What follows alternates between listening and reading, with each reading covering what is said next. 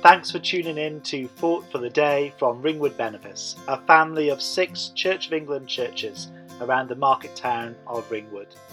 Together we share a common vision to discover life and make a difference.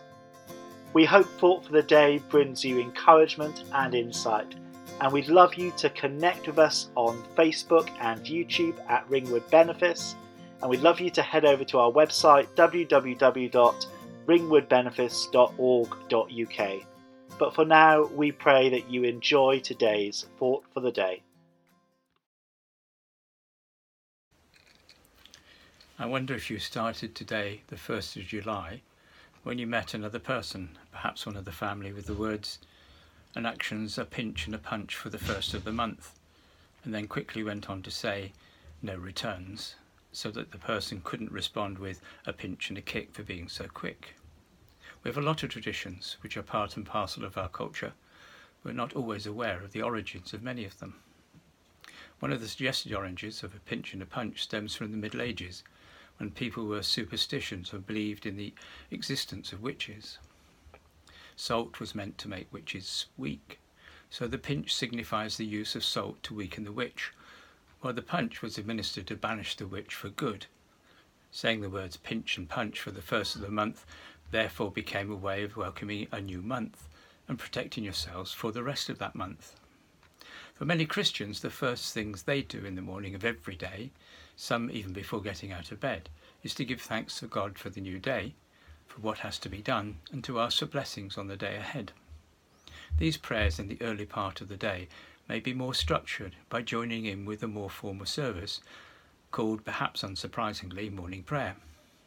There is a free app which can be downloaded from the Ringwood Benefice or the Church of England website, which you download allowing to join you in with a virtual community using the prayers, psalms, and readings for each day. In the first film of the Lord of Rings trilogy, The Fellowship of the Rings, the scene is set by using a voiceover and shows images of the Shire, the place where the early part of the story takes place, and the home of Mr. Baggins. Time moves slowly in the Shire, if it moves at all, says the introduction. Talking about God and time is a paradox. Time is created by God, yet God is not subject to time. God is timeless. However, we can only experience God in time, and miraculously we do. There are moments in our life when we actually get in touch with the timelessness of God. Gerard Manley Hopkins wrote, The world is charged with the grandeur of God. God comes to us in time and space, in the now. That is why moments of prayer and worship are so important. In the midst of time, we actually perceive the timelessness that intersects with us now. Prayer opens the space needed for that encounter. I find that saying early morning prayer time seems to go more slowly. There's a sense of peace in the quiet of the early morning.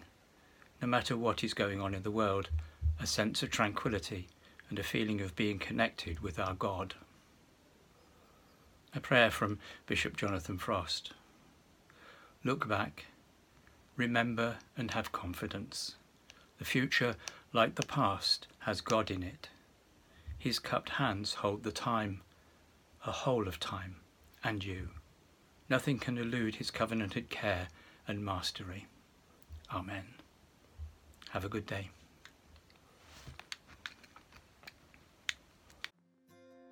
Thanks for listening to today's Thought for the Day.